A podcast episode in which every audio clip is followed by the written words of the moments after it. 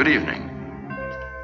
If you seem to sense an aura of cold dampness that permeates this room, attribute it not to either defective air conditioning or inclement indoor weather. It's simply because this is rather a special place, with special statuary and special paintings. It's the Riley and Kimmy Show. The Riley and Kimmy Show. And welcome to this episode. It's 1165. It is a Sunday, which means it's a Sunday Funnies episode. And my my funny partner's right next to me. Shannon, I got one name. Shannon. Hello, everybody. Hello, everybody. Everybody, everybody, everybody, everybody. Hi. Hi there. I am your host, Patrick Riley. Quite a good scene, isn't it? One man crazy, three very sane spectators. That's right. Uh, the sane ones are all around me. Behind me, two fur kids, including one of them who was just in a parade. Matter of fact, on Saturday, and another person who was in a parade. That is Kimmy, is right next to me too. She's uh, rested up from a big dog nap. Uh, you know, walking that long parade route uh, took a lot out of her. Uh, Hey. well, uh, welcome to the show, Kimmy. I'm glad you're all rested up and awake. You and the fur kid too. And uh, thank you for being part of the Riley and Kimmy show on a Sunday, a Sunday Funnies uh, episode, and we'll prove that it is a Sunday Funnies episode if you stick right with the Riley and Kimmy show. Mm-hmm. It, it was a great day. Great parade. Saturday was a great day for you in downtown Deland for the Mardi Gras parade. It is a dog parade, by the way, Mardi Gras dog, dog parade. We have uh, pictures available on our Facebook page. Um, Facebook pages, I should say. Check them both out. It's the Riley and Kimmy Show Facebook page and also the Animal Special Facebook page. Got videos and and all kinds of things uh, about that event. And uh, big thank you to the Deland Animal Hospital letting us walk with them in their uh, their parade right behind them. And I believe uh, they did quite well with their float. Correct? Mm-hmm. I believe they won first prize again. Ooh, that's that was had really a cool. nice big trophy. That's fantastic. They, Yeah, they they're did, great. They did an, uh, an Alice in Wonderland kind of theme thing, and uh, it was way cool. The, They go all out. Yeah, their entire staff got into it. Somebody was uh, or two of them were Tweedledee and Tweedledum, Mhm. and then they were just uh, they were they were the stars of that float for sure. Yeah, Dr. McPhail was um was the Mad Hatter. Uh, appropriate, yes, quite appropriate. Now I think his wife should have been maybe you know the March Hare. She could have been up there throwing, uh, you know, uh, tea, uh, tea pots and you know, tea cups and all kinds of things. You know, she actually, uh, she's a fantastic uh, vet as well. Both of them are. Uh, uh, no secret that the Riley and Kimmy show uh, supports them uh, because they are fantastic in the world of uh, veterinary uh, and help. And matter of fact, one of our fur kids just happens to have been adopted from that uh, location Mm, the that's one right. the one that was walking with us uh, today she she would not miss this event for anything I think she's really getting to be a, a good parade marcher. although she did not want to kick off the event today uh, yesterday she was actually. a little, yeah, a little not sure about things getting out of the car, but yeah she was she decided she wanted to stay in the batmobile and did not want to get out for a long period of time. And and kimmy over here was getting a little upset uh, you were you, you wanted her to be part of this and and that. And i just said you know relax and chill and she'll she'll eventually probably come out she did. and she did. She had a great time, and you get to see Kimmy and her together. A lot of photos and and videos as well. And a big thank you to everybody who uh, came out in that area and uh, did some uh, did some uh, official waving back. Uh, big thank you to Todd Merrick uh, who gave us a big uh, big wave, Mm-hmm. and let's see uh, Terry Moore Mm-hmm. of Outdated Slang. And Jim Kara of Carousels Collectibles, just to name a few. That's right. Uh, they were good wavers. Mhm. And I, I gave some beads to uh, Jim. Yeah. You know, he he loo- it looked great on his uh, Hawaiian shirt. I'll bet it did. It did. He he was getting all that uh, festive spirit, the whole thing going on. That was in downtown Deland at the Mardi Gras parade. Can't wait till the next one. I think maybe we'll bring even a bigger fur kid maybe on that one. Uh, the next one. Mm. I'm thinking about bringing him out to an upcoming event or two uh, this year. Uh, we we've had requests for the big guy uh, to come out. Okay. Yeah, I'm thinking about it. It just depends, you know, it, it, when and where. Okay, it will be. Uh, but there's some people who would like to. They, they say, you know, bring him out, and and they, they love to have him there. So we will think about that. Now, speaking of dogs, the Riley and Kimmy Show will be at another dog event just around the corner. Now, this one's happening Saturday, March 18th. It's in Melbourne, Florida, at the Melbourne Auditorium, and this is a really nice location, by the way, isn't it, Kimmy? Mhm. I mean, the Melbourne Auditorium. Free parking too, by the way. Paws on Catwalk is happening. That is a fashion show being being uh, ran by the Brevard Humane Society. It's a benefit for them, and you, you will not want to miss this. I mean, there will be adoptable pets available. Hint, Kimmy. Uh, yes, there will be adoptable pets.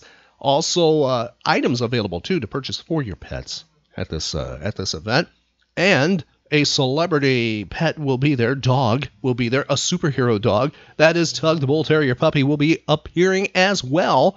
That's starting at 10 o'clock in the morning on Saturday, March 18th until 2. Riley and Kimmy Show has been invited to this big event, and we hope you can come out there. This is over in the Space Coast area for those who are in Orlando or Daytona or you know any other area of Florida. This is the Space Coast area. Very very nice, very easy to get to. It's close to I-95. It's uh, very very easy to get to. If Kimmy could find it, and we've tested this twice. Kimmy has found it twice. Uh, we can anybody can find it, right?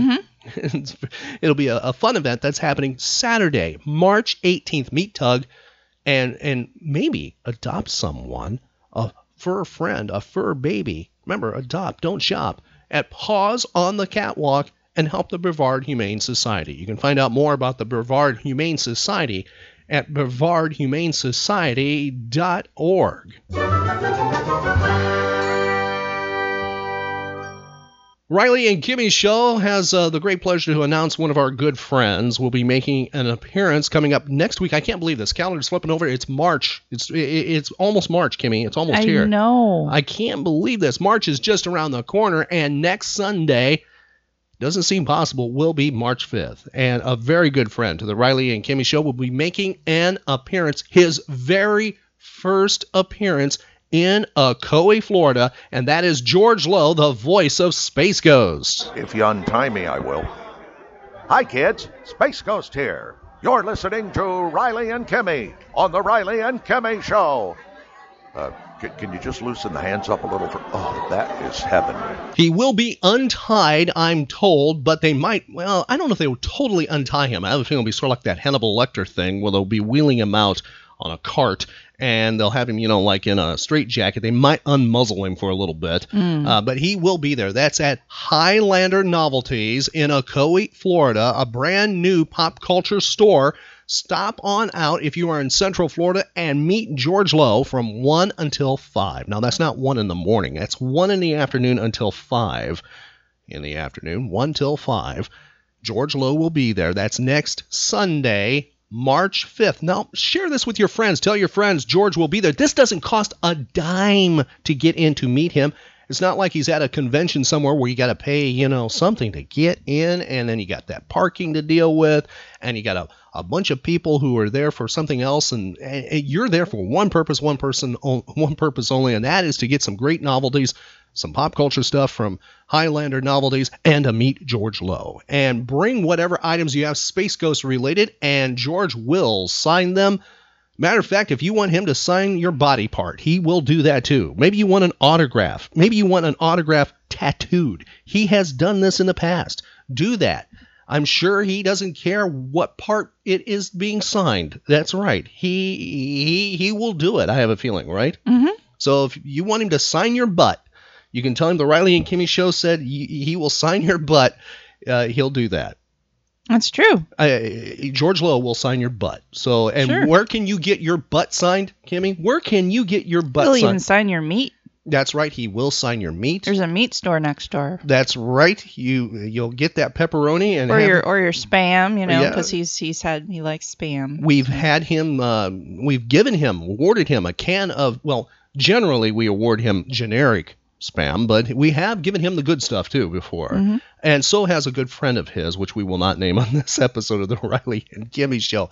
So stop on by, get your butt signed. Uh, by George Lowe or whatever, maybe a pop vinyl or something you have, or perhaps you could pick up something at Highlander Novelties and get it signed. Say hello to Christian, the store owner, good friend to the Riley and Kimmy show. And you know, I know if you have uh, maybe a, a need for decals and stickers and things like that, talk to him about that too. I'm, I'm sure he can help you out. That's right. So meet the craziest man in Florida. That is Space Ghost. Me, I mean, he is, isn't he, Kimmy? Oh yeah. I, I think they're running around with a big net looking for him. You know, uh, meet Mr. Crazy. That is next Sunday, March 5th, uh, at Highlander Novelties. I don't think Christian, the owner of Highlander Novelties, knows what is in store. I don't think he is prepared for this. Uh, I, I, I don't think he realizes what he has coming into his store. Mm, But I guarantee this, it'll be well worth meeting George Lowe. absolutely. Uh, he he will autograph unlike anybody I think you've ever met. He is entertaining. He will talk about the show Space Ghost and other cartoons that he's been part of, and matter of fact, uh, other things as well too. He has plenty of stories. I'd love to talk to. Uh, uh, well, I'd love to talk to him anytime. I mean, uh, he is. I consider him a very good friend, and uh, you know, it'll be a good time. That's at Highlander Novelties in Ocoee be sure to tell George the Riley and Kimmy show said hi and uh, sent you there to have your butt signed, right? Mm-hmm. So it'll be a fun time. That's at Highlander Novelties. Now, Kimmy, I have a question for you. On this Sunday, a Sunday Funnies episode of the Riley and Kimmy show, would you like to play Nerd and Pop Culture Geek Trivia? Yes. And here we go. It is a Sunday, February 26th, the last Sunday in the month of February. Kimmy gets more of these right than wrong. She gets a free butt signing from George Lowe. I'm just kidding. I'm kidding about that part, okay? no, no, you get more of these right than wrong. You get yourself a breakfast, lunch, or dinner of your choice, Kimmy. Because I know the person that promised us uh, dinner for your birthday, they have not uh, fulfilled that, and they said they were going to on Sunday. I know they will not do that. They're just that kind of way. So I will be covering that. Uh, you know, so you get your choice of breakfast, lunch, or dinner. If you get more of these right than wrong, how's that? Okay. All right, it is Nerd and Pop Culture Geek Trivia. We play this this way. It is all scrambled up, sort of like a uh, Yahtzee dice cup, and thrown out there. Not thrown up, but thrown out there. The timeline has been adjusted. It is not chronological or linear. Feel free to shout out, yell out uh, the answers because you in the future can reach Kimmy because there's a time vortex that opens up. Yeah, just like that Deep Space Nine thing, you would see that it opens up instead of a spaceship flying out, it's an answer goes right into her ears. A- And it works. It's weird, sort of like she is. It does work. And it's your opportunity to help the Riley and Kimmy Show and have some fun. By the way, the Riley and Kimmy Show offers pop culture, entertainment, escapism every single day. You heard right. We're not one of those uh, type shows that does it once in a while, once a week, once a month. We do it all the time. Brand new episodes of pop culture escapism. It is a Sunday, February 26th, Kimmy. And here we go. The very first question for you is sort of computer, but it is music based, and you love music, so you you should be able to do well with this one. It was on this date. Apple announced that the iTunes Store had surpassed Best Buy to become the second largest music seller in the United States. That is number two, Kimmy. They became number two on this date. Was it 2008, 2011, 2013, or 2015? 2011. It was 2008. They became number two. Now, the question for you, Kimmy who at the time in 2008 was number one? It was a retailer. Who was number one? It's not Best Buy. They were number two and became number three. Who was the top place for music at that time in 2008? Mm. Mm. Can you do it? No. It was Walmart. Really? Walmart was top dog at that moment. Wow. Yes, that's 2008, but things have changed. Moving over to something else happening on this date in history, Kimmy. Capitol Records releases the first four Beatles albums on CD. Tell me within five years, what year did Capitol Records release the first four Beatles albums on compact disc? 1985. It was 1987, so you got it within five. It was on this date, Kimmy. Billboard reported that the 45 RPM single format was outselling the 78s for the very first time. Was this 1935, 1945, 1955, or 1965? We'll give you a moment to think about that. Hey, hey, it's close and play. Close the lid. The music plays. Like magic. Open the lid. The music stops. Like magic. See? No tone arm to handle. Just close and play. Close and play is so simple, even Nancy can have her own. Kenner's new improved Close and Play. One of the easiest to use phonographs in the world. Play your 45 RPM records anyplace. It's battery operated. And remember, Close and Play is not for mom or dad or big sister. Kenner's Close and Play phonograph is just for you. Hey, hey, it's Close and Play. Records not included. Kenner! It's fun! Yeah, we'd like to find one of those. I, I would. And maybe I'll be able to find one of those March 19th at the Melbourne Toy and Comic Con. It'll be full of collectibles. Yeah, swing on by the Melbourne Toy and Comic Con. You know, save up. It's the it is truly if in the month month of March, that's the one to go to in Florida. The Melbourne Toy and Comic Con. The Riley and Kimmy Show will be there. We look forward to seeing you. Now back to the question, Kimmy. It was on this date that the 45 surpasses the 78 RPM. Was it 1935, 1945, 1955, or 1965? 1945? Oh, Kimmy misses it by 10 years. It was nine. 1955? It was 1955. Mm. That 78 was still going for a while. Wow. Was on this date. Kimmy, give me the year. Sonny and Cher's divorce becomes final. Was it 1975, 1979, 1981, or 1982? 1975. Exactly right. Moving over to something else in the timeline, way, way, way back. We will not ask it because uh, Kimmy hates history. It was on this date, Kimmy. Well, wait a minute. This one will not count on your lunch or your breakfast, your lunch or your dinner. Kimmy, let's just see if you can do it. The year is 1815. He escapes the island of Elba. He then began his second conquest of France. He Napoleon? yeah, amazing. Napoleon Bonaparte. I, I should have given you the clue. I didn't know if I had to give you the backup clue. Josephine. I didn't know if I had to do that.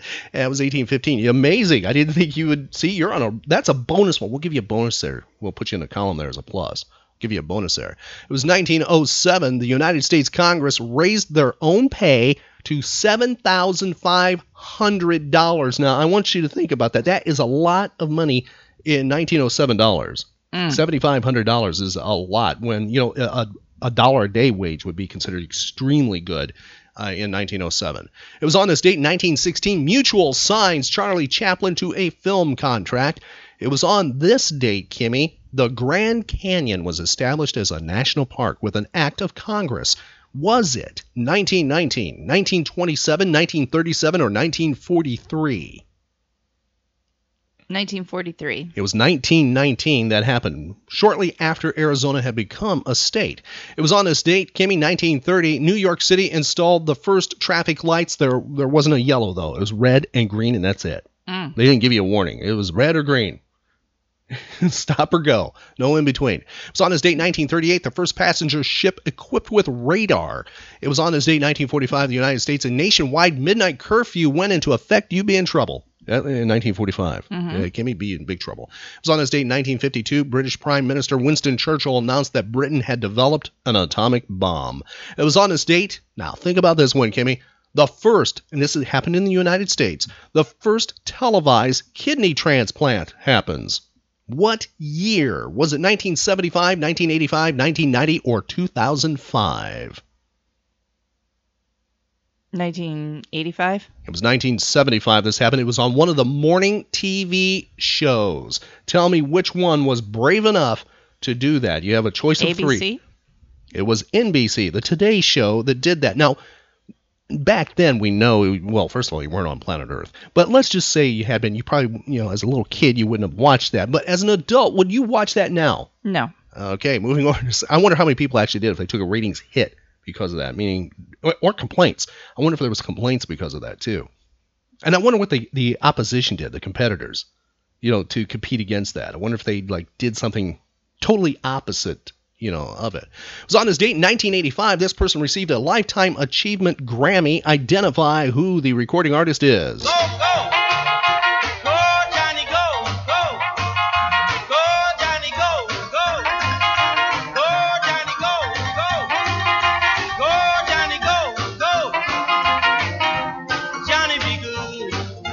Who is that, Kimmy? Chuck Berry. That's right. Major influence on many, many others who followed him. It was on this date, 1998.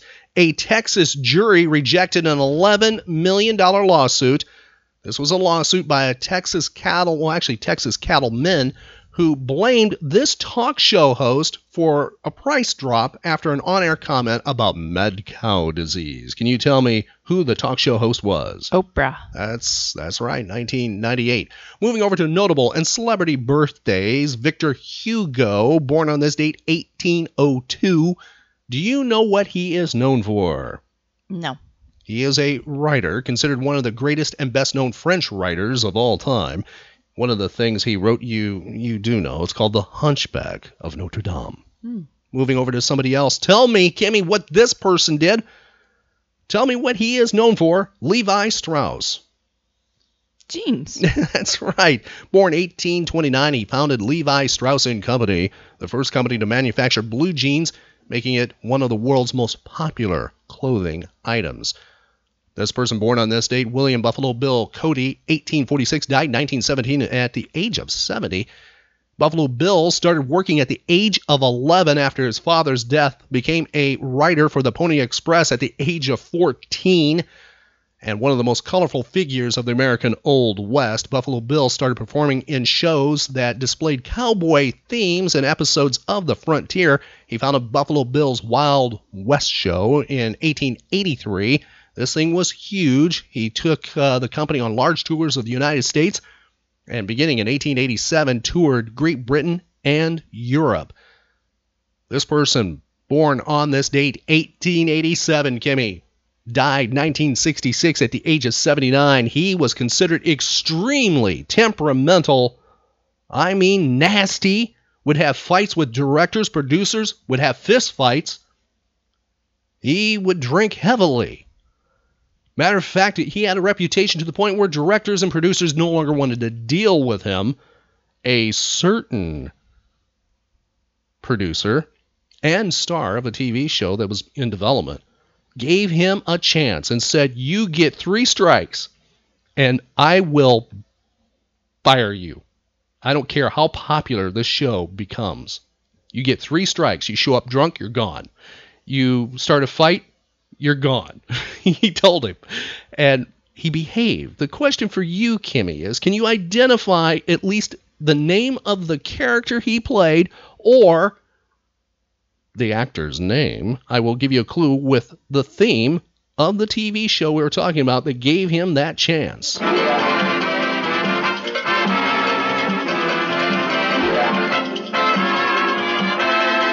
What is the TV show, Kimmy? I Love Lucy. Okay, now which character had that kind of warning? Fred Mertz. That's right. Can you tell me the name of the actor who played Fred Mertz? Mm, no. William Frawley played Fred Mertz, and he had that warning. Now, by the way, he appeared in more than 100 films over 35 years, but his film career had went down way down, like nobody was touching him.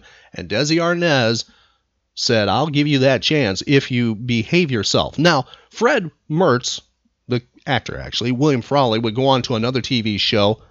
Can you tell me the name of that TV show he would be part of after I Love Lucy? No. Here's your clue. My Three Sons. That's right. He was on My Three Sons, and he played Bub on My Three Sons until they kicked him off. And the reason they kicked him off was because of declining health. The studio could not insure him, and they said, "We- we- "You got to retire. You're out." And they replaced him with William Demarest uh, as Uncle Charlie, which you know more of because Uncle Charlie's episodes were color, and those went into syndication, were prominently in syndication. They, when color became, you know, the big thing, uh, years for many years, it was hard to see black and white episodes of some things. They just would not run them. There were some exceptions. Leave It to Beaver was one of those exceptions with 200 and some episodes. It got the pass.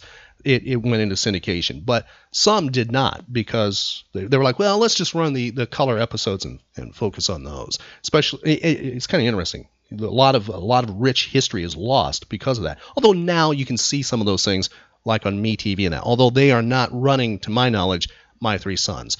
1908 saw the birth of Tex Avery. Kimmy, he means a lot to you, even though you don't know the name. Died in 1980. He was an American animator, cartoonist, voice actor, and director. Known for producing animated cartoons during the golden age of American animation. His most significant work was for Warner Brothers and MGM Studios. He was crucial in the evolution, the development of Bugs Bunny, creating Daffy Duck, Droopy, and Screwy Squirrel, and developing Porky Pig and Chilly Willy. And by the way, from time to time, he would voice Droopy. Hmm. Yes, that's Tex Avery, born on this date, 1908. See if you can identify this individual, Kimmy. Are you ready? Mm-hmm. Now, I'm going to give you the audio clue. He was born on this date, 1916, died at the age of 71 in 1987. Here is your audio clue. Who is this person? I'm back in business, baby! Who is that? Jackie Gleason, That's right, Jackie Gleason, known for what show? The Honeymooners. Yes, that's correct, Kimmy. The Honeymooners. Also, he was in films like Minnesota Fats that he played in the film The Hustler, co-starring Paul Newman. Have you ever seen that? No. Oh, amazing. I, I can't believe you never saw that. Mm-mm. You never seen that one? That- That's classic. We got to do something about that one. And of course, he played Buford T. Justice in Smokey and the Bandit from 1977 until the early 80s, opposite of Burt Reynolds. Now, have you ever seen any of the Smokey and the Bandit movies? No. Man, we have some friends right now yelling at you. They're they're they're, they're in total disbelief. Give me moving over to somebody else born on this date in history. See if you can identify who it is. This is easy. Born on this date, 1920. Best known for his role as Felix Unger on television in The Odd Couple. Who is he? That would be Tony Randall. Randall. That is correct. Can you tell me what year he passed within five? 2005. Amazing. You're on a roll here. 2004 died at the age of 84. 1927 saw the birth of Tom Kennedy. You may or may not remember his name. He was on TV, best known for his work in game shows. He did shows like You Don't Say, Split Second, and Name That Tune. Do you remember Name That Tune? Mm, kinda. Okay, okay. He is 90 today. I've not seen any of those shows on Buzzr TV. They run the classic or retro, uh, you know, game shows. Next person having a birthday from the world of music. Tell me who it is and how old he is, Kimmy. How old is he today? Here is your audio clue. I found my on Blueberry Hill. Blueberry Hill.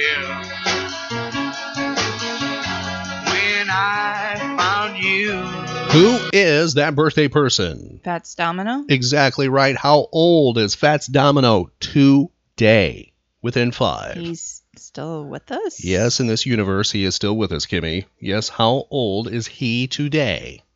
85. Close enough, within five. He is 89 today. Tell me who this next birthday person is. Here's your audio clue. I keep my eyes wide open all the time. I keep the ends out for the tie that binds. Because you're mine, I walk the line. Who is that birthday person? Johnny Cash. Within five years. What year did he pass? Um, 2000. Uh, You got it within five. He passed in 2003 at the age of 71.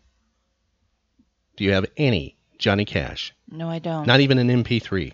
No, I don't. Shame on you. He's considered one of the best selling music artists of all time, having sold more than 90 million records worldwide, but never one to Kimmy. Shame, shame on you, Kimmy. Moving back to the birthdays. Mitch Ryder having a birthday today. You probably don't know who that is, do you? He was popular in uh, on oldies radio, especially. You know, all those oldies stations I worked at, Kimmy. You heard me play his music, you just don't remember it because actually you never listened. You, you said, "Oh yeah, I was listening," but you, you never were. Yeah, yeah, it's Mitch Ryder who had a big hit, "Devil with a Blue Dress On," number four. Looking mighty now, here she. Wearing a wig hat and shades to match. Got high heel shoes and an alligator hat. Wearing a pearls and a diamond ring. Got. Devil with a suit You know, I should sing that one for you, Kimmy. It sounds just like you he's singing about right there. Mm. Yeah, Devil with a Blue Dress On. It was a number four hit, never went higher. 1966. This next person from the world of music having a birthday. Tell me how old he is, but first thing, tell me who it is. Here's your audio clue.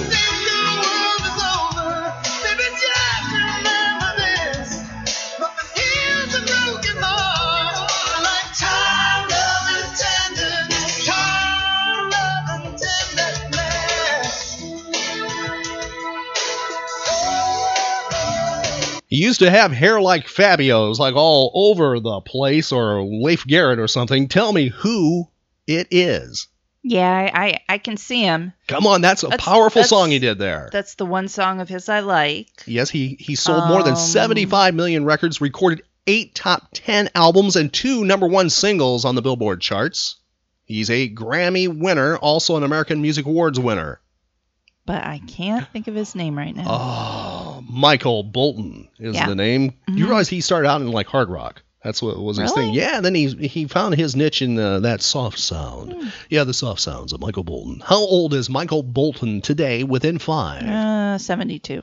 Oh, Kimmy, he would be upset. He'd be crying right now. He's 64. Oh. Yeah, Kimmy, Kimmy's Sorry. like, yeah, yeah, all right. at least, at least she sort of knew who it was, kind of, maybe. Yeah, I, I knew. Yeah, you, you did? You- I Are you sure you knew who he was? Yeah. Uh, uh, okay. Moving over to another section of trivia. I see dead people. Notable deaths on this date. 1993 saw the passing of Constance Ford. She died at the age of 69 in 1993. Did a lot of soap opera work. Edge of Night. Some things you would be aware of and not, Kimmy. She made three appearances on Perry Mason, and she played a woman with a split personality on an episode of Perry Mason from 1958 called The Case of the Deadly Double but she's really famous for playing a nasty woman. She's one of these people they they would go, okay, we need a nasty woman for a film or a nasty woman for a for a TV episode. A matter of fact, she's even in a um, a movie with uh, Jeannie Cooper, a prison movie where they they fight.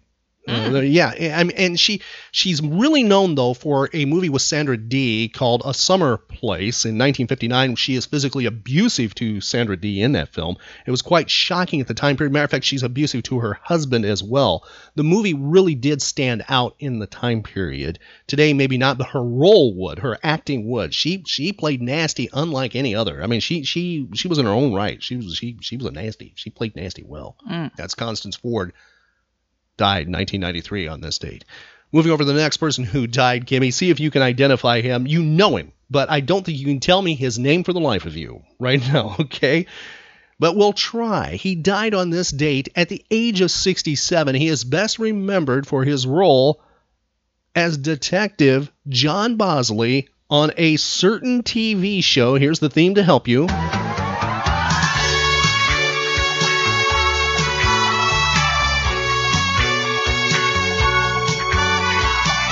Now, Kimmy, can you identify the TV show he played on? Charlie's Angels. That's correct. He played Bosley. Uh huh. And can you tell me his name? David. Ooh, amazing. Um, Kimmy's doing it. Now, he is the only actor. bes- David Doyle. That's exactly right. I don't know how you. That's scary. David Doyle, you're correct. Died at the age of 67 on this date in 1997. He is one of only two actors who, well, were in every episode of Charlie's Angels. Who was the other on camera? We're not talking about John Forsythe's voice. Kate Jackson. Wrong. Jaclyn Smith. That's correct. Jaclyn Smith was in all 110 original episodes of the series with Bosley there. And by the way, for those who love cartoons, he was the voice of Grandpa Pickles in Nickelodeon's TV series Rugrats. He did that until his death. I will not play a sample of that. I, I just will not do that. And now we're going to go back in time to the golden age of radio. Now, this is going to be fun. It's part of Sunday Funnies with old time radio. We're going to tie it into something from trivia. And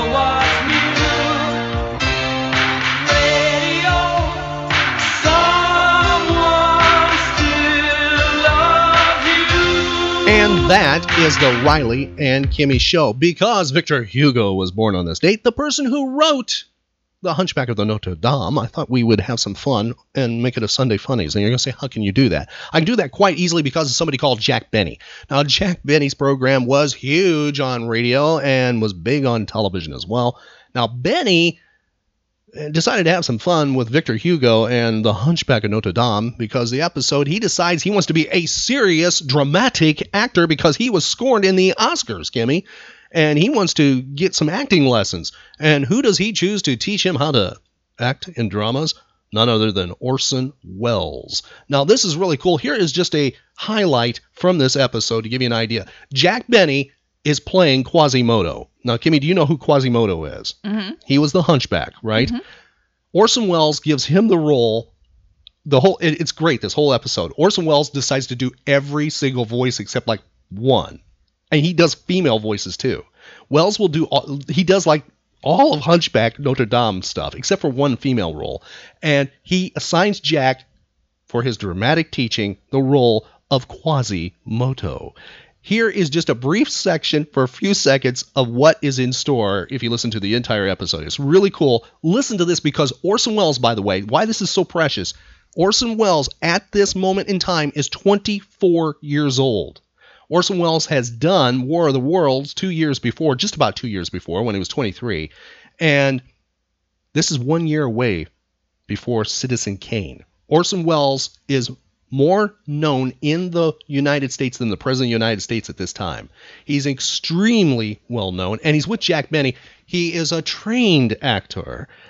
Jack Benny causes him to laugh and lose it a little bit. It's really cool. Listen to Jack Benny's version of Quasimodo. You are thieves and swindlers. You are lazy and you live by magic tricks and sorcery. But you don't know the gypsies. I don't want to know them. I want to wipe them with fire and sword, every one of them.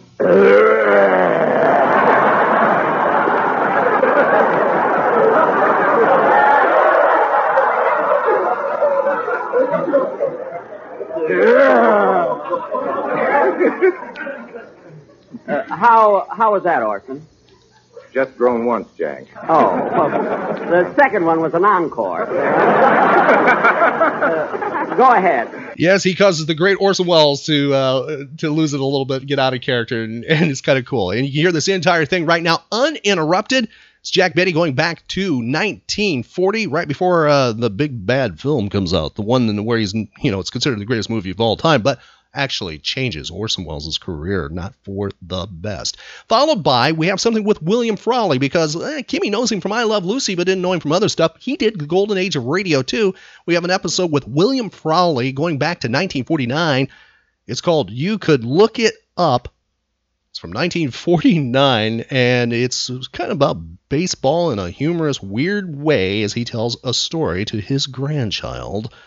That's William Frawley from I Love Lucy and My Three Sons. Kicking things off with Jack Benny on this Sunday Funnies with Orson Welles from 1940 on The Riley and Kimmy Show. And now, ladies and gentlemen, we bring you our master of ceremonies, a man Hold who... it, Don. Hold it. Just a minute. Jack isn't here yet. Well, where is he? Well, he's out in the hall talking to Orson Welles on the telephone. You mean Orson Welles, the famous actor? Yeah. What's he talking to him about? Well, it's a long story. Jack is still burned up because he didn't win the Academy Award this year.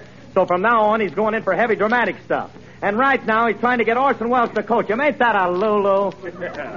But gee, Mr. Benny's a comedian. What does he want dramatic lessons for? That's what I say. You ought to stick to them big shoes and baggy pants.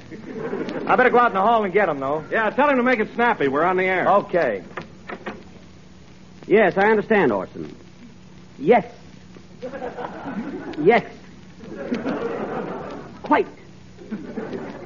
Oh, but definitely. Uh, very well, Orson. I shall be expecting you within the hour. Hey, Jackson, we're waiting for you. I'll be there in a minute, uh, Phil, old boy. By the way, Orson, shall I send my car for you, will you take a cab? I mean, cab. oh, very well. I shall be looking forward to your visit. Thanks very much. Uh, goodbye. Well, that's that. Hey, kind of putting on the dog there, wasn't you? Phil, don't say wasn't you. Hurts my ear. Well, get a load of him. He talks to Orson Welles for two minutes, and my English ain't good enough for him. And don't say ain't. Heaven. Oh, stop with that highbrow stuff. What are you trying to do? Make me feel subconscious? That's self-conscious. And listen, Phil, when Orson Welles gets here, will you do me a favor and talk just with your hands? I'll tell him you've got laryngitis or something. Come on, let's go inside. Yes, let's join the others. Hip, hip.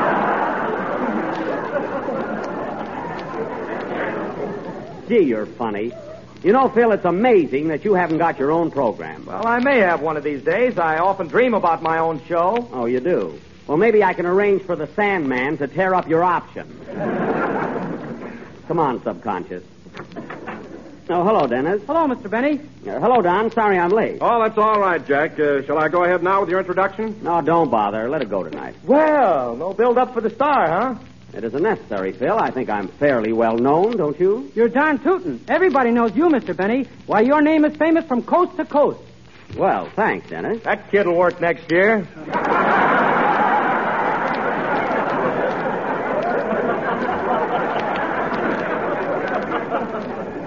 That's not flattery, Phil.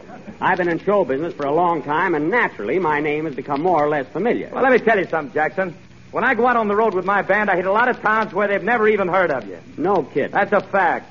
Well, Phil, in the kind of towns you play, you can get eight to one that shoes are a passing fancy.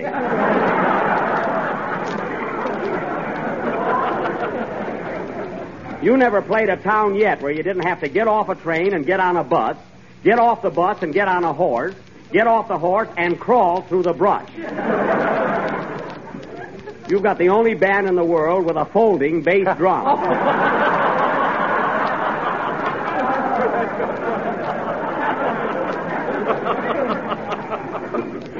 Say, Don. Yes, Jack. I meant to tell you, I just spoke to Orson Welles on the phone. He's coming over in a little while. Well, uh, Phil mentioned something about it. Uh, he said that you wanted Mr. Welles to coach you in dramatics. Yes, and he has consented to help me out. Gee, Mr. Benny, you're a swell actor now. You don't need any coaching. Yes, I do, Dennis. That's right. Don't change your mind so fast. You know, Don, uh, I've been doing comedy for a long time in radio and pictures, and oh, I don't know, comedy is all right in a way, but I've decided to go in for deeper things. You know, Dennis, it's a funny thing, but you're the only Irishman I ever met that I can lick. Don't be too sure about that, buddy. Hmm. I guess I picked the wrong day, folks. Say, I wonder what's keeping Orson. He ought to be here pretty soon. Well, Jack, you must remember that Mr. Welles is a very busy man. Between his radio program and directing, producing, and acting in pictures, he has plenty to do. Oh, I know he has a heavy schedule. In fact, I don't know how he ever finds time to come down here and help you out. Well, you see, Don, he and I are old friends. We went to high school together. High school together? Why, Orson Welles is only 24 years old. Phil, he graduated from high school at the age of five. Don't you read the magazine? Why, when he was seven, he played Uncle Tom, Simon Legree, Little Eva, and the cabin in Uncle Tom's Cabin. so don't tell me about Orson Welles. Pretty smart youngster, huh? Not only smart, Don, but he grew up so fast. Why, he used to wear diapers with cuffs on them.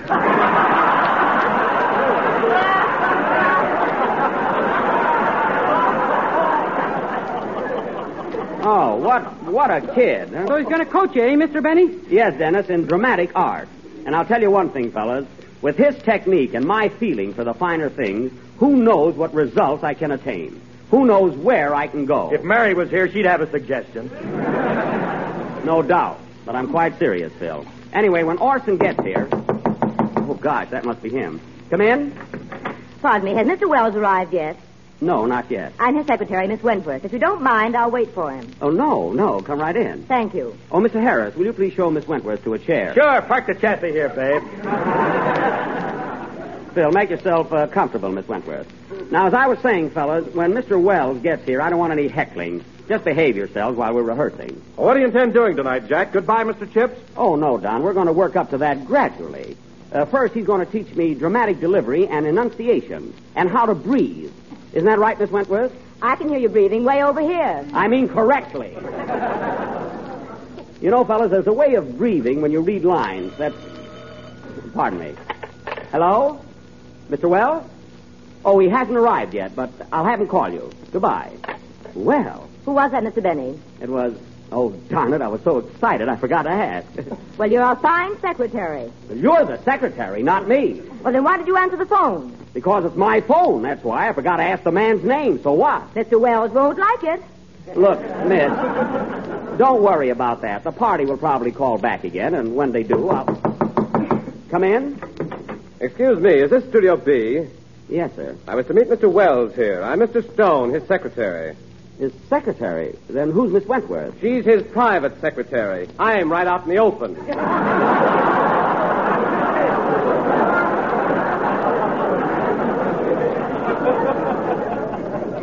Oh, oh, oh. Well, uh, come right in. Mr. Welles should be here any moment. Thank you. How do you do, Miss Wentworth? Good evening, Mr. Stone. Hmm. Gee, that Orson's a pretty busy guy, ain't he? Phil, I warned you about saying ain't. Oh, that's right. He's a pretty busy guy, am he not? Just let it go, Phil.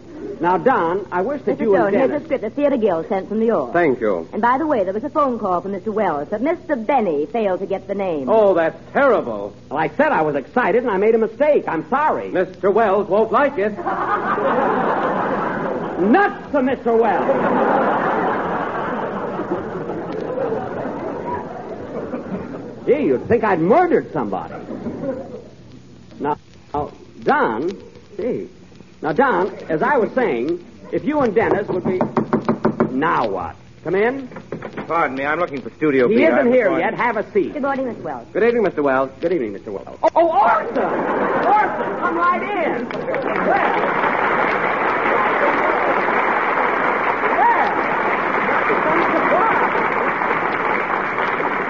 Well, I sure was didn't know you there for a second. I, Uh, Mr. Well, I'm glad you were able to make it, Orson. I was wondering. if Mr. Stone, did Gabriel send in those sketches? The costumes for the picture. We'll be needing them soon, you know. Yes, Mr. Welles. I received that script from the Theater Guild. Good, good. Let me see it. Here you are, sir.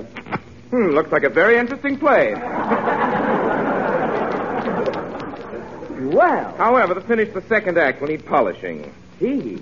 Oh, Orson, before we get started, I'd like to have you meet some of the members. Miss of- Wentworth, did you cable Mr. Miller about the American rights to his new production, the one that opened last week in London? Yes, I did, Mr. Welles. And by the way, just before you arrived, a phone call came for you. But Mr. Benny didn't get the name. Stool pigeon. I, uh, I was excited, Orson. That's all right, Jack, but watch those things in the future. Oh, I, oh, I, I will. I will. Yes. Now, Orson, before we get started, I'd like to have you meet the members of my cast. Uh, this is our announcer, Don Wilson, How do you do, Mr. Wilson? It's a pleasure, I'm sure. and this is Dennis Day, our young tenor. Mr. Day? How do you do, Dennis? Don't curtsy.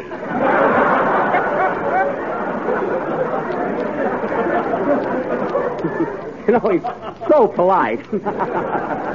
and oh yes, this is our orchestra leader, Phil Harris. Uh, good evening, Mr. Harris. Hi, Orson. Still scaring people? Phil!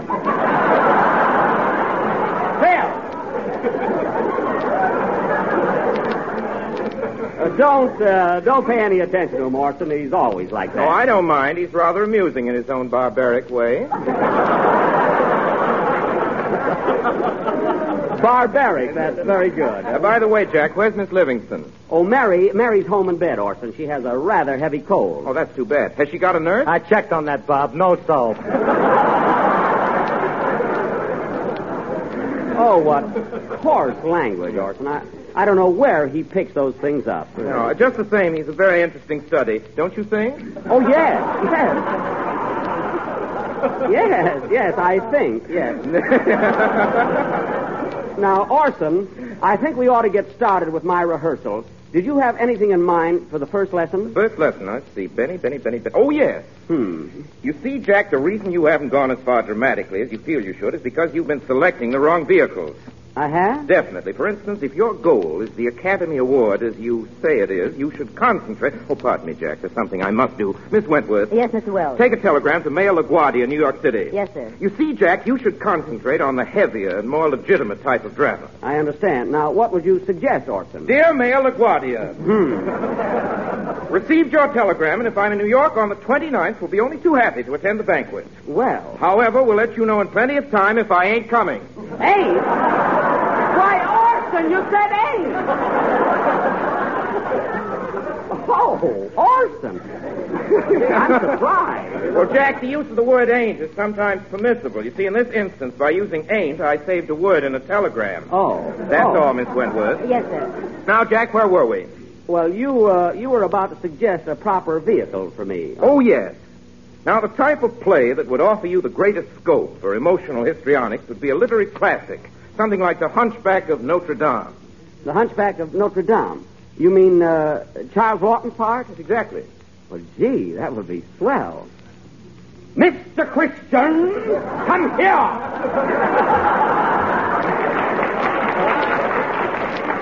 Uh, how's that? That's from Mutiny on the Bounty. Oh. Now, Jack, you were pretty far away from Hunchback. He was pretty far away from Lawton, too. we don't need any comments from you, Phil. You're barbaric.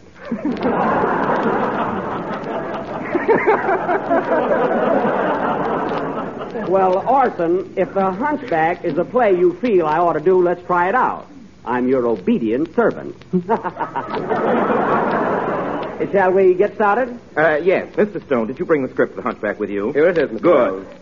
Now, Jack, here's a scene that we can start out with, which I think will give... Uh, pardon me, Orson. Come in. Excuse me, is Mr. Welles here? Why, yes, he is. It's your tailor, Mr. Welles. Oh, come in, Max. You might as well measure me right now. Okay, Mr. Welles. Mark this down, Sam. Right. Now, Jack, I think we can take this scene where the King of France meets the gypsy dancing girl, Esmeralda. Now, let's glance at it a minute. Neck, 15 and a half. 15 and a half. Chest, 42. 42. Waist, 36. 36. Legs, 29. 29. Come on, Sam. Goodbye, Mr. Welles.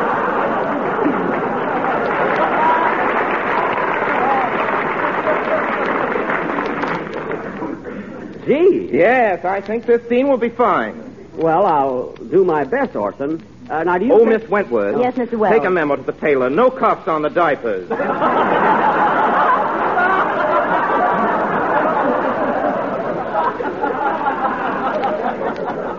Now, Orson, shall we get started with the Hunchback of Notre Dame? Uh, Dame?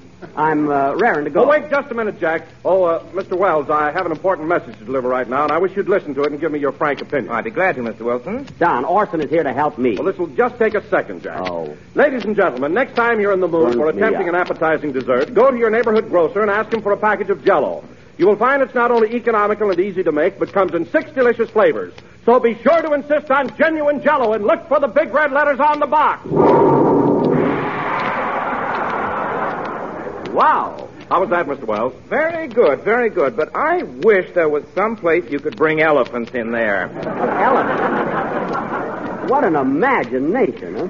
Well, let's get to me now, eh, Orson? All right, Jack. I see you're ready to play the hunchback. What did you do? Stuff a pillow up your back? No, that's my knapsack. I'm going to a scout meeting later.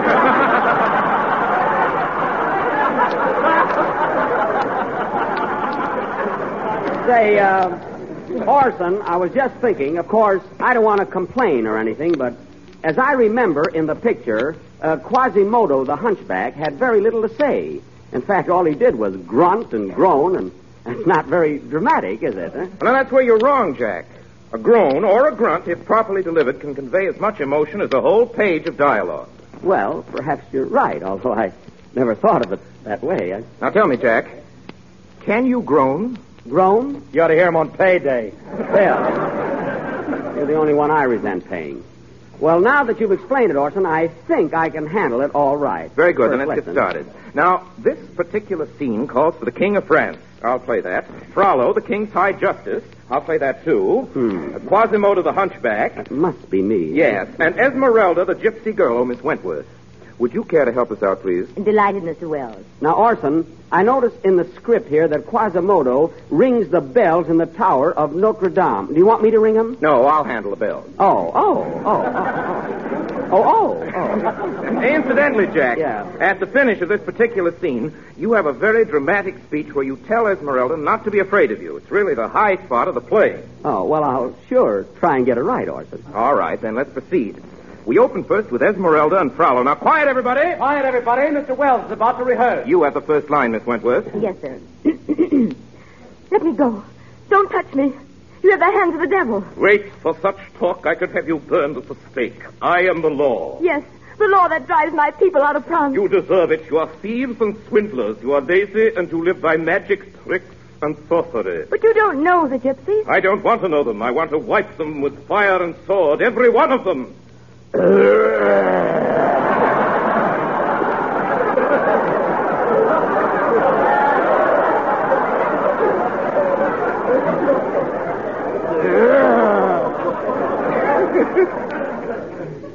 how how was that, Orson? Just grown once, Jack. Oh, well, the second one was an encore. Uh, go ahead. Now, at this point, King Louis XI of France enters the scene. Esmeralda speaks. Oh, thank heaven, the king approaches. Maybe he will listen to me. You will be heard. I will help you, my child. Your Majesty. But you must give me a good reason. They say you are a lot of thieves. Oh, no, Your Majesty. Whenever we steal, it is because we are hungry.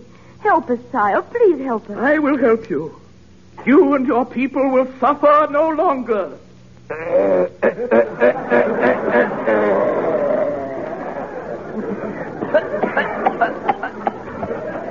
Back to your people, my child, and tell them that their king will see that they have food and shelter, and that in the future they shall be unmolested.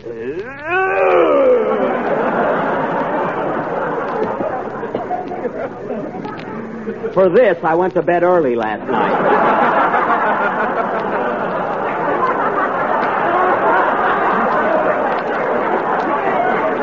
now look, Orson.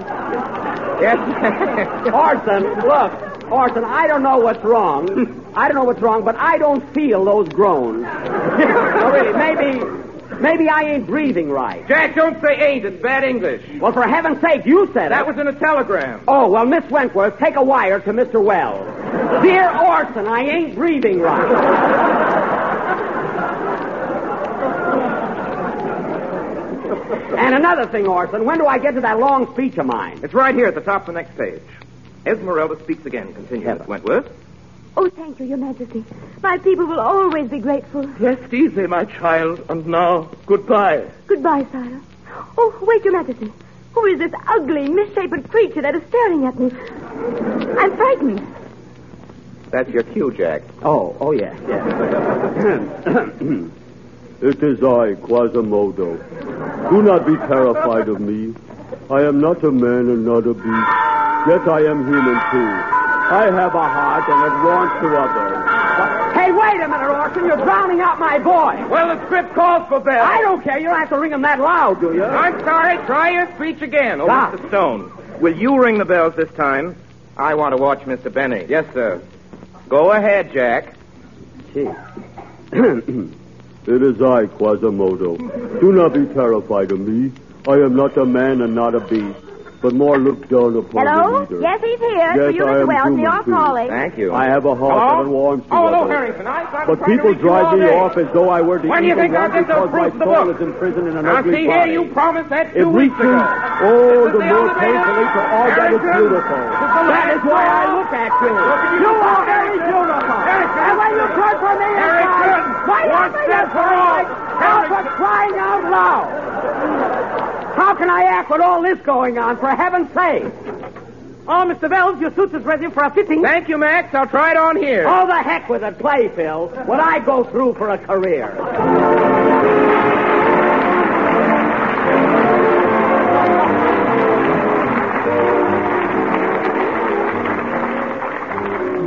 Folks, if you're looking for a swell dessert to serve for Easter dinner next Sunday, look no farther.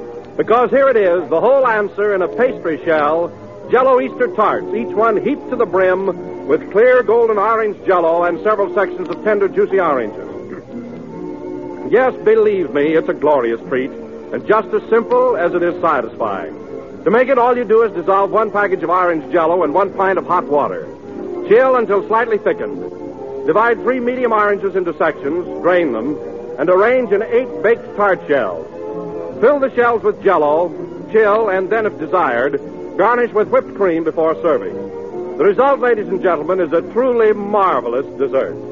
So plan now to highlight next Sunday's dinner with one of the most delicious and intriguing treats you've ever tasted. Jello Easter tarts, a grand combination of plump, juicy oranges and rich, brilliant orange jello.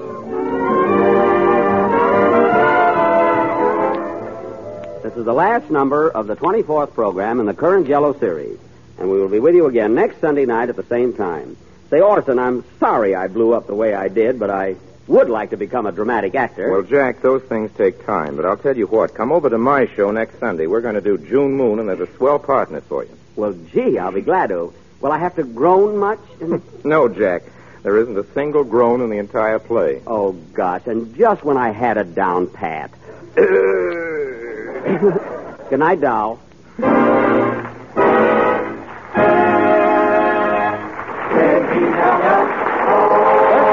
National Broadcasting Company.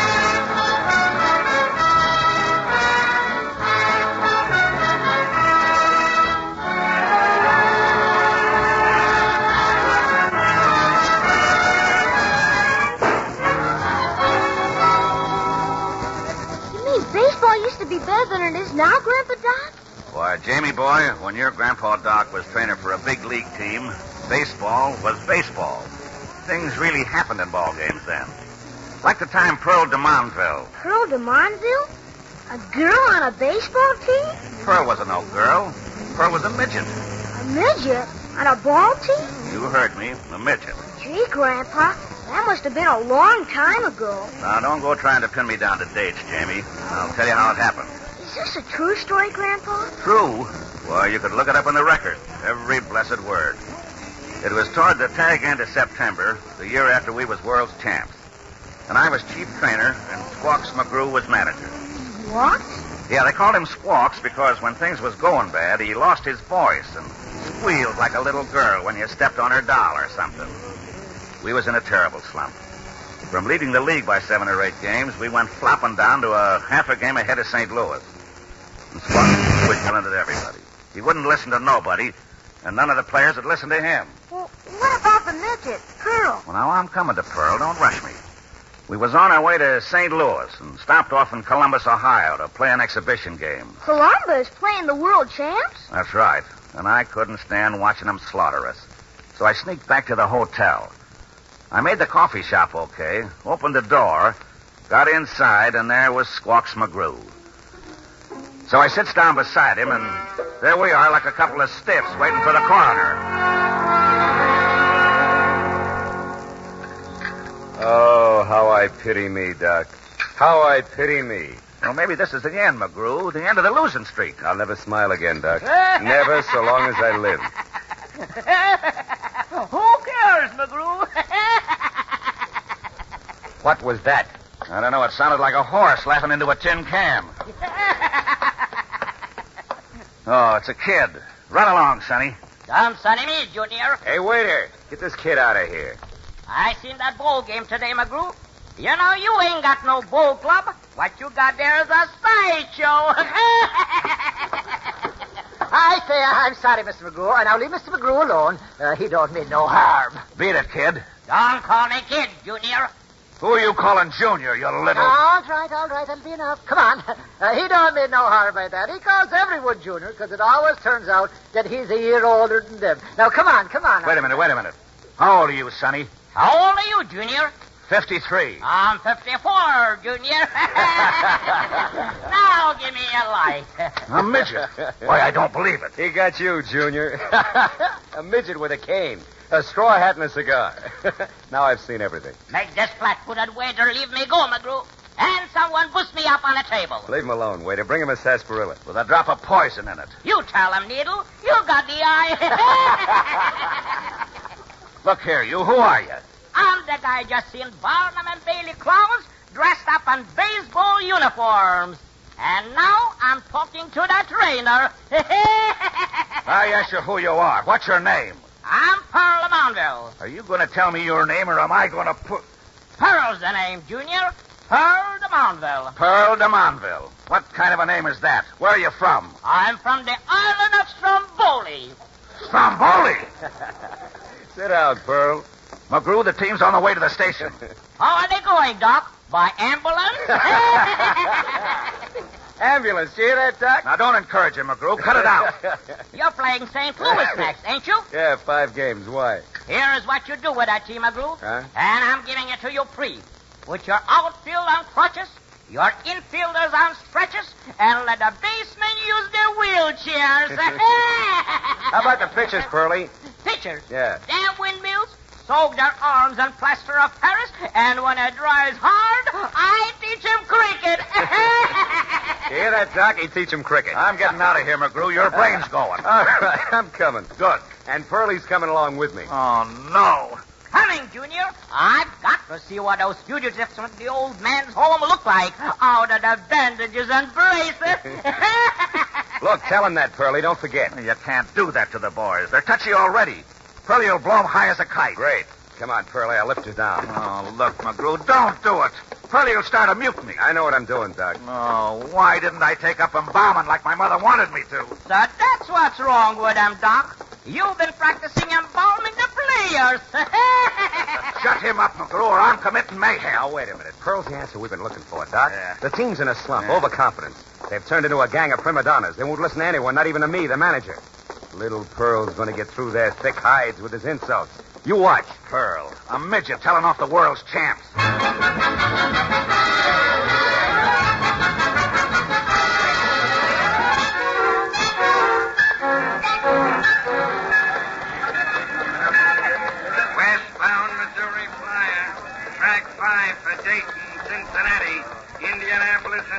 You take Pearl over and meet the team. I'll check the tickets. You want to get me indicted for murder? Do what I tell you, Doc. Come on, Junior. The boss has spoke. Now, look, Pearl, I got a strange feeling the boys ain't going to like you or your jokes. Like me. If one of them waterheads ever said a nice word about me, I ain't so for slender.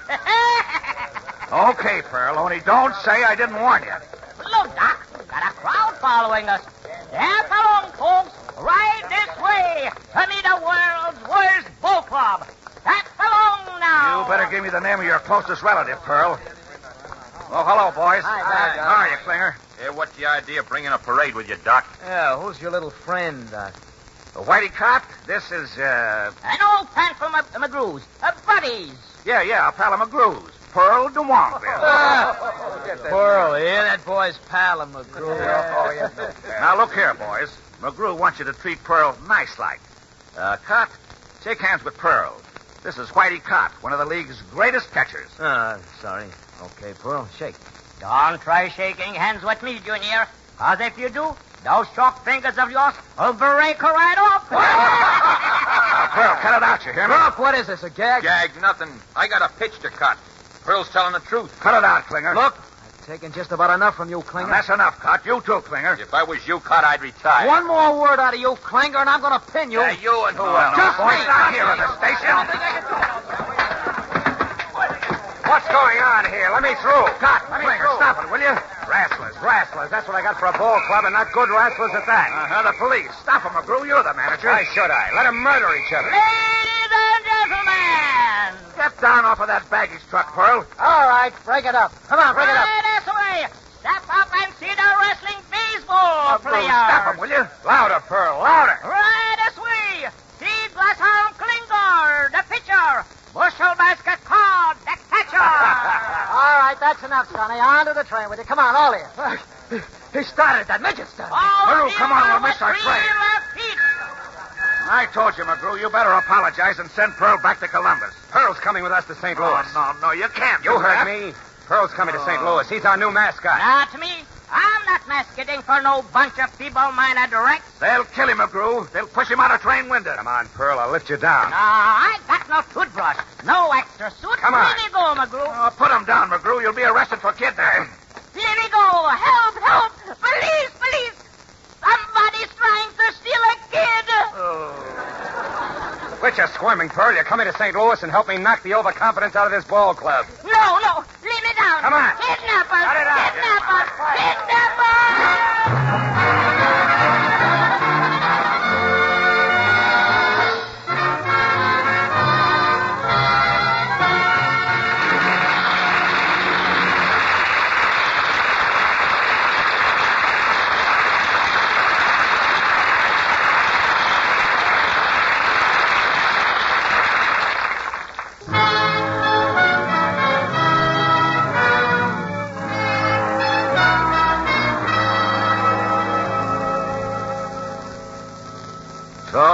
Was, Jamie. A world's champion ball club in a terrible losing streak. Beaten by a bunch of bush leaguers and heading for a shellacking from St. Louis. With a cigar smoking, wisecracking midget named Pearl Dumonville in our hair. Grandpa, did Pearl get the overconfidence out of the team? Not so you'd notice it. St. Louis knocked us off two straight like tin soldiers. The third game, it's raining cats and dogs. And at the end of the seventh, when we was trailing nine to three, the game's called on account of rain. McGrew and me was in the dugout trying to keep dry and think of some other way we could make a living. And Pearl, he was sitting there grinning and puffing away at his big cigar.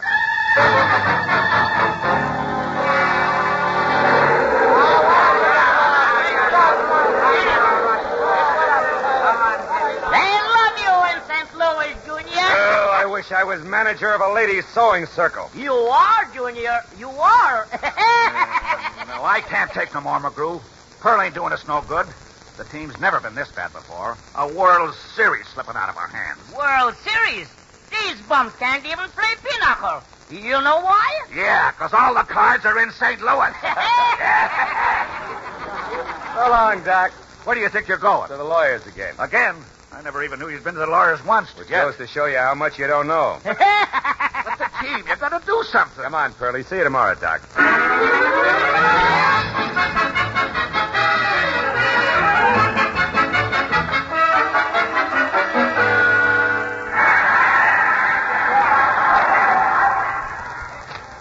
Hey, get your program here. Can't tell the four players from the ushers without a program.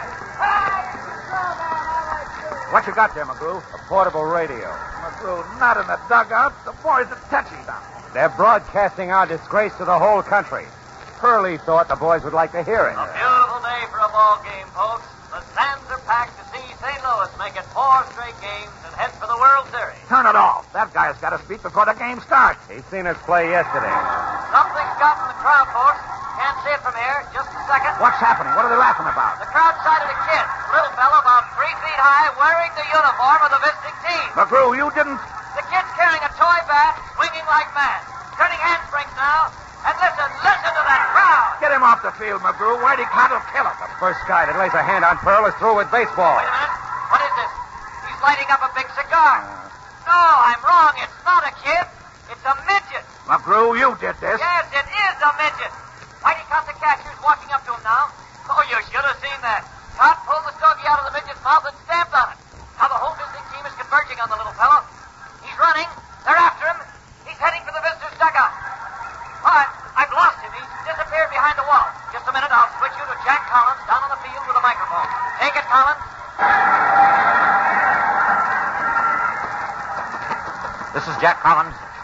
The midget has gotten away from Cott. Billy Klinger's climbing up after him. The rest of the team is going over after McGrew.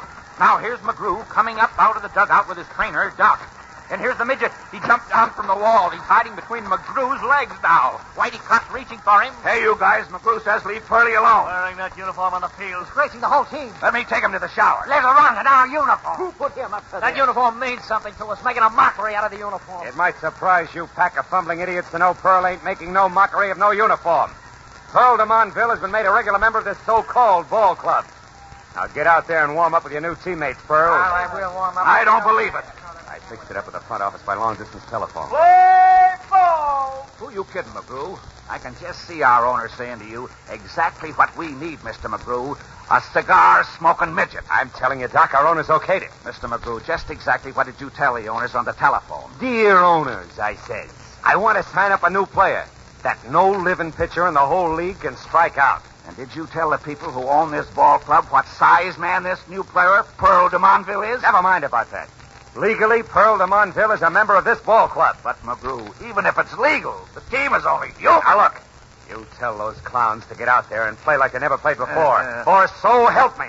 I'm replacing anyone that doesn't with a three-foot midget. McGrew,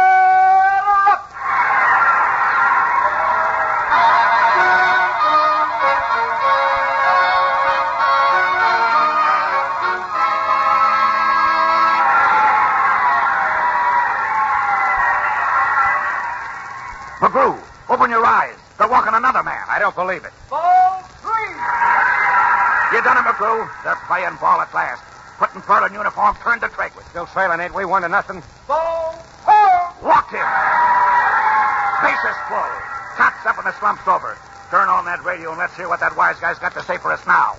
Something's come over the visitors, and they're playing baseball. It's the first of the ninth. Score St. Louis one, visitors nothing. With the bases loaded and Whitey Cott, their strongest hitter, coming up. Looks like this ball game's going to be tied up or perhaps won in the next couple of minutes. See, even he said the slump's over. All Cott's got to do is let that pitcher walk him, and we tie him up. Just a second. Cott, hold it. McGrew, where you going? Something's happened. Cott's not going to the plate. McGrew, the manager, is out on the field. Just a second. Pearl. Pearl Lamontville, get up to the plate. Now you're talking, Junior. Oh, no, no, no. They'll put you in a padded cell, We're going to win this ball game, Doc. Oh, There's not a pitcher in the world who can throw three strikes to a three-foot man before he pitches four balls. Pearl, Pearl, now listen to me, baby. All you have to do is just stand there. You got that? He's got to walk you. They won't let you. Here comes the St. Louis manager, Muller, with the umpire. Tell him, ump. Tell him. Get that midget off the plate in 30 seconds, or I'll forfeit the game to St. Louis. I told you, McGrew. I told you. Take a look at this contract, umpire. A contract for a midget? You really was to the lawyers. No, no, you can't.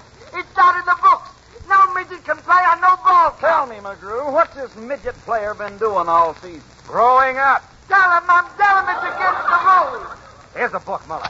Read me in print where it says there ain't no allowing a midget to play. Go ahead, read me. Uh, McGrew's right. Yeah. There's nothing in the rules that says he can't play. You can't. No pitcher living can measure a strike for a three-foot man. Maybe next year they'll change the rules. Now play ball. You're a genius, McGrew. Come Junior. McGrew, substitution's perfectly legal, Muller. No, no. Robber. Robbing us.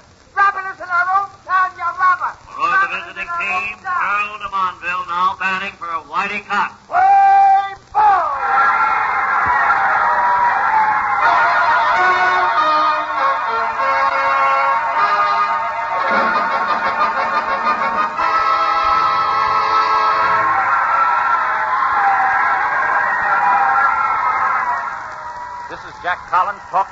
The playing field, standing between home plate and the visitors' dugout. After a big argument, the umpire has ruled Pearl de Monville can pinch hit for Whitey Cott, and the 35-inch tall player is up at bat with the bases full, waiting to be walked to force in the run that'll tie up the score. The St. Louis pitcher, Frazee, six feet three inches tall, is studying the situation. He's crouching low, measuring the batter. No, no, no, he's standing up now, on his tiptoes. He's going to lob the ball to the batter. And there goes the pitch. Ball one. Oh, way off. No, no, two feet over Pearl's head. Now, here comes the second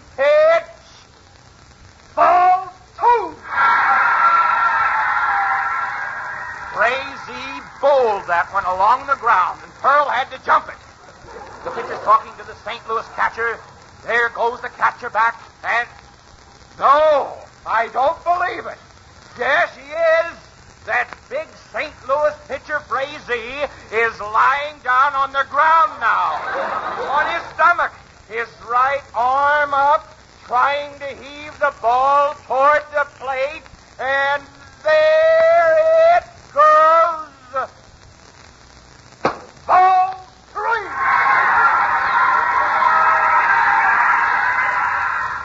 Oh, that was closer, but still off. Here comes McGrew, the visitor's manager, and Doc, the trainer, standing right in front of me. One more, Pearlie. Just stand there, baby. Just stand right there like a little statue. Don't move now. Don't move. Now here comes the one that counts. The pitcher's still on the ground. He's letting it go. A high, easy pitch, big and slow like a balloon in the air. And it looks good from here, heading for the plate. No, no, Pearl. The midget swinging. He hit it. Ball! Pearl's heading for first base. The ball's rolling toward the pitcher. He can't get up. He misses it. It's still rolling. Here comes the shortstop after it. Oh, oh! Booted it. The ball's still rolling toward third, and Pearl's still running. With those little legs, first base is a sleeper jump away. Here comes the second baseman in after the ball, and he's got it. He throws to first. Uh-oh, Pearl's still 20 feet from first base.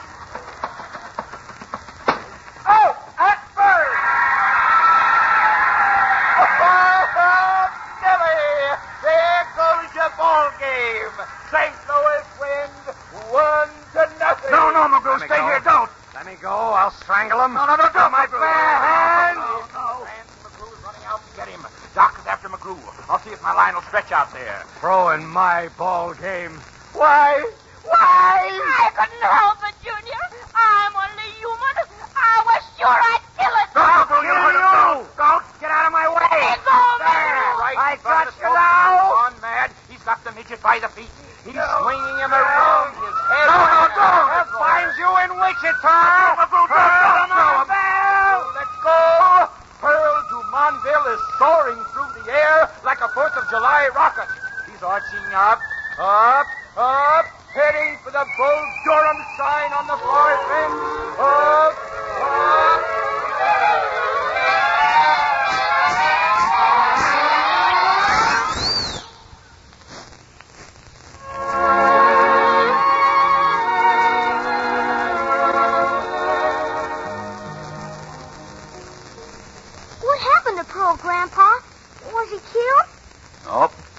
Not a scratch on him. Just as we thought he was going to clear the Bull Durham sign, he starts cutting a narc down.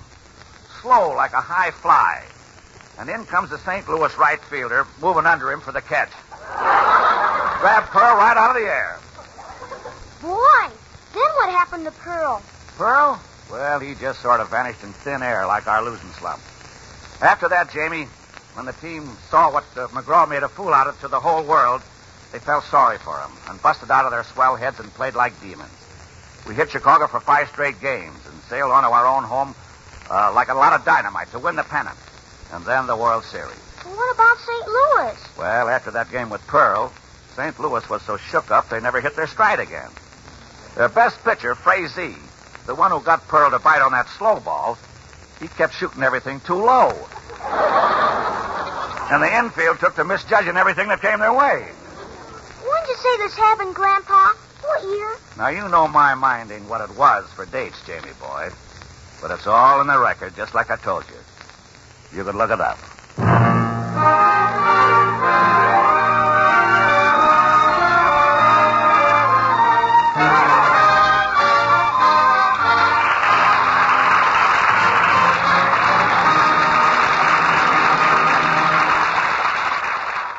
If you enjoyed that golden age of radio production, be sure to follow the Riley and Kimmy Show.